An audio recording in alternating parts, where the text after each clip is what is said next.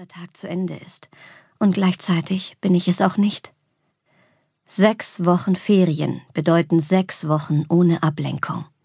Es wird grauenhaft werden. Komm, so schlimm wird es schon nicht, sagt Phil, als könne er meine Gedanken lesen. Sag mir lieber, mit welchem Buch wir heute beginnen. Er klatscht freudig in die Hände. Gestern haben wir Moby Dick beendet. Heute soll es mit Die drei Musketiere weitergehen. Phil liebt Abenteuergeschichten, Märchen und Klassiker. An manchen Tagen sehe ich ihm die Sehnsucht an, wenn er meinen Worten lauscht.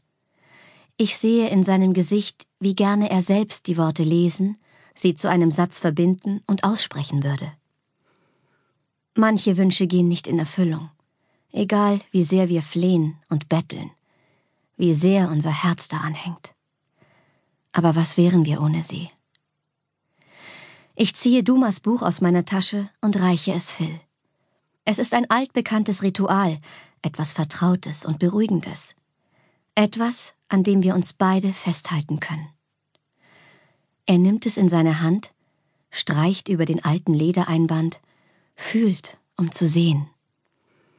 Vorsichtig tasten sich seine Finger am Buchrücken entlang, über die eingravierte Schrift bis hin zum Lesebändchen. Er klappt das Buch behutsam auf, lässt die Seiten geräuschvoll umblättern und saugt den Duft des alten Papiers in sich auf. Es ist, als würde er dem Buch Hallo sagen und das Buch ihm. Es riecht unbeschreiblich. Wusstest du, dass man sagt, dass man während des Lesens einen Teil von sich selbst zwischen den Zeilen eines Buches hinterlässt? Ich blicke ihn fragend an, während ich das Buch wieder von ihm entgegennehme.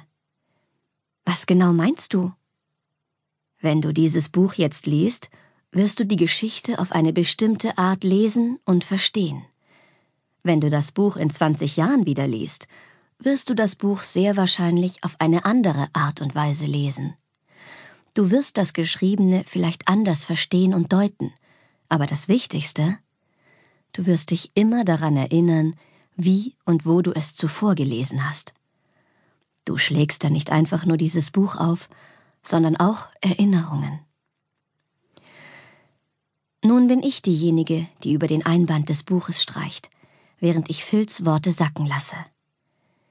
Ich senke meine Augen, obwohl Phil mich gar nicht sehen kann, und versuche den Kloß in meinem Hals runterzuschlucken. Ich schlage das Buch auf, lese die ersten Zeilen und erinnere mich. Als ich diese Zeilen das letzte Mal las, saß mein Vater auf meinem Bettrand und gab mir einen Kuss auf den Scheitel. Lies nicht mehr so lange, hat er gesagt. Morgen ist Schule. Ich habe ihn nur verschmitzt angegrinst und genickt, was ihn zum Lachen brachte und den Kopf schütteln ließ. Er hat gewusst, dass ich das Lesen liebe, dass ich, wenn mir das Buch gefiel, nicht daran dachte, wie wenig Schlaf ich bekommen würde, sondern dass es nur noch darum ging zu wissen, was der nächste Satz brachte. Ich zucke zusammen und atme laut ein, als ich Phils warme Hand auf meinem Knie spüre. Dass mir Tränen über die Wangen laufen, habe ich nicht mitbekommen. Yara, sie würden nicht wollen, dass du traurig bist. Ich nicke und ich weiß, Phil spürt das irgendwie, denn er nickt ebenso. Nein, sie würden nicht wollen, dass ich traurig bin.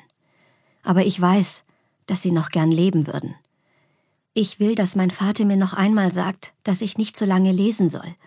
Und meine Mutter mir noch einmal zuflüstert, alles wird gut, Jara. Du musst nur fest daran glauben. Zweites Kapitel Träume sind was für Idioten. Der Schweiß läuft mir über die Stirn und rinnt mir beinahe in die Augen, während ich einen Fleischpatty nach dem anderen drehe und wie am Fließband Burger zusammenklappe. Scheiße, es ist so heiß hier drin, dass ich für einen Moment vergessen habe, dass ich bei McDonalds arbeite und nicht in der Karibik am Strand liege. Naja, der ekelhafte Geruch von Fett und diese widerlichen Klamotten sind auch noch ein Indiz dafür. Wo bleibt der Big Mac, Alter? Die Pommes kann ich gleich wegschmeißen, dröhnt es von der Kasse zu mir in die Küche. Wenn du denkst, du kannst die Bestellung schneller fertig kriegen, dann komm her und ich mach Feierabend, schreie ich wütend zurück. Tim ist einfach ein Arsch. Er bewegt sich langsamer als eine Schnecke, bedient gerade einmal fünf Kunden, während alle anderen in der gleichen Zeit zehn schaffen und hat dann den Nerv, mich blöd von der Seite anzumachen. Stunden später wird es endlich etwas ruhiger und ich kann aufatmen. Ich reinige die Arbeitsflächen und muss immer wieder ganz dämlich grinsen, weil ich mir so bescheuert vorkomme.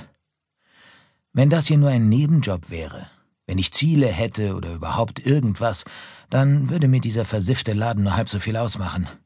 Aber zu wissen, dass ich hier wahrscheinlich auf ewig festhänge, lässt mich verrückt werden. Ich fluche laut und schmeiße den Lappen mit voller Wucht in den Eimer. Schichtende. Ich kann es kaum erwarten, aus diesen Klamotten rauszukommen, auch wenn ich weiß, dass ich morgen bereits wieder drinstecken werde. Zu Hause erwartet mich nichts und niemand, außer das übliche Chaos und die dreckige Wäsche, die bald Beine bekommt. Mein Zuhause beschränkt sich auf luxuriöse 30 Quadratmeter. Ein Badezimmer, in dem man sich gerade so um sich selbst drehen kann, eine Küche mit zwei Herdplatten, von denen nur eine funktioniert und die den Namen Küche ohnehin nicht verdient hat, und den Mittelpunkt dieser Oase, mein Wohnzimmer, in dem mein Bett steht. Ich lasse meinen Rucksack auf das Bett fallen, gehe in die Küche, die keine ist, und darf mich entscheiden zwischen trockenem Brot, schlechter Milch, abgestandenem Wasser und einem Bier. Großartig. Tierisch genervt und mit grummelndem Magen gehe ich zum Bett zurück, lasse mich fallen, verschränke die Arme hinter dem Kopf und starre an die Decke. Wann verflucht nochmal hat mein Leben angefangen, so den Bach runterzugehen? Erst seit ein paar Monaten bin ich aus dem Heim raus und wollte eigentlich neu anfangen. Stattdessen sitze ich in diesem Loch und arbeite bei McDonald's, weil ich keine Ausbildungsstelle bekommen habe. Man sagte mir, das Ausschlusskriterium wäre gewesen, dass ich offen zugegeben hätte, kein Teamplayer zu sein. Ich lache auf, als ich an das Gespräch denke, an all die Gespräche. Ich habe denen wirklich zu erklären versucht, dass sich jeder auf mich verlassen kann, aber dass ich mich auf niemanden verlassen will. Niemals. Wenn Phil das je rauskriegt, wird er enttäuscht sein. Ich reibe mir über die Augen, massiere mir die Schläfen und versuche die Kopfschmerzen zu vertreiben. Immer wieder rede ich mir ein, dass alles gut werden wird, dass ich das schon schaffen werde. Der Wecker klingelt unfassbar laut, und bei dem Versuch, ihn auszuschalten, rutscht er vom Tisch und knallt auf den Boden. Als ich fluchend nach ihm taste, um den bescheuerten Ton auszumachen, falle ich aus dem Bett. Für einen kurzen Moment genieße ich die Stille und bleibe auf dem Teppich liegen. Heute muss ich zu Phil gehen. Ich war schon seit über einer Woche nicht mehr bei ihm. Er ist alles, was ich noch habe. Und irgendwie auch nicht. Ich bin selbst mit Phil allein, und das ist besser so. Viel besser. Ächzend stehe ich auf, schlurfe ins Bad und putze mir mit halb geschlossenen Augen die Zähne. Nebenbei schiebe ich einen dreckigen Pullover mit dem Fuß zur Seite. Ich muss unbedingt waschen, wenn ich von der Schicht nach Hause komme. Vielleicht sollte ich auch mal putzen, Staubsaugen und mir einen Plan fürs Leben erstellen. Wer sieht sich schon mit 60 noch allein in einer Einzimmerwohnung und in einem stinkigen Fastfood-Restaurant? Willkommen bei McDonald's. Was kann ich für Sie tun? Ich schnaufe, was mir die Zahnpasta aus dem Mund laufen lässt. Eilig halte ich den Kopf über das Waschbecken. Verdammter Mist. Wenn Phil mir heute wieder sagt, dass er sich Sorgen macht und mich noch einmal so wehleidig ansieht, dann raste ich aus. Ich spucke ins Waschbecken und spüle meinen Mund mit klarem Wasser aus. Beim Blick in den Spiegel wird mir ganz flau. Ich bin gerne mit Phil zusammen, aber vorher habe ich jedes Mal Schiss davor und würde mich am liebsten drücken. Schicksalsergeben gehe ich zurück ins Schlaf- und Wohnzimmer, ziehe mir eine Jeans, Chucks und ein schwarzes T-Shirt an. Handy, Portemonnaie, Schlüssel, auf geht's. Mir ist kotzübel. Drittes Kapitel Ich würde alles geben für einen Zeitumkehrer. Das Hauptmerkmal der Vergangenheit? Sie ist vorbei. Das größte Problem daran? Das heißt noch lange nicht, dass sie uns loslässt. Meine Vergangenheit verfolgt mich und bricht jede Nacht über mich herein. Ich liege schwer atmend im Bett, höre nichts weiter als mein Keuchen und das laute Ticken der Uhr, während ich an die Decke meines Zimmers starre. Es ist furchtbar schwül.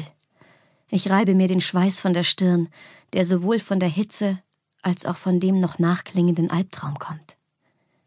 Ein Autounfall jede Nacht wieder. Inhalt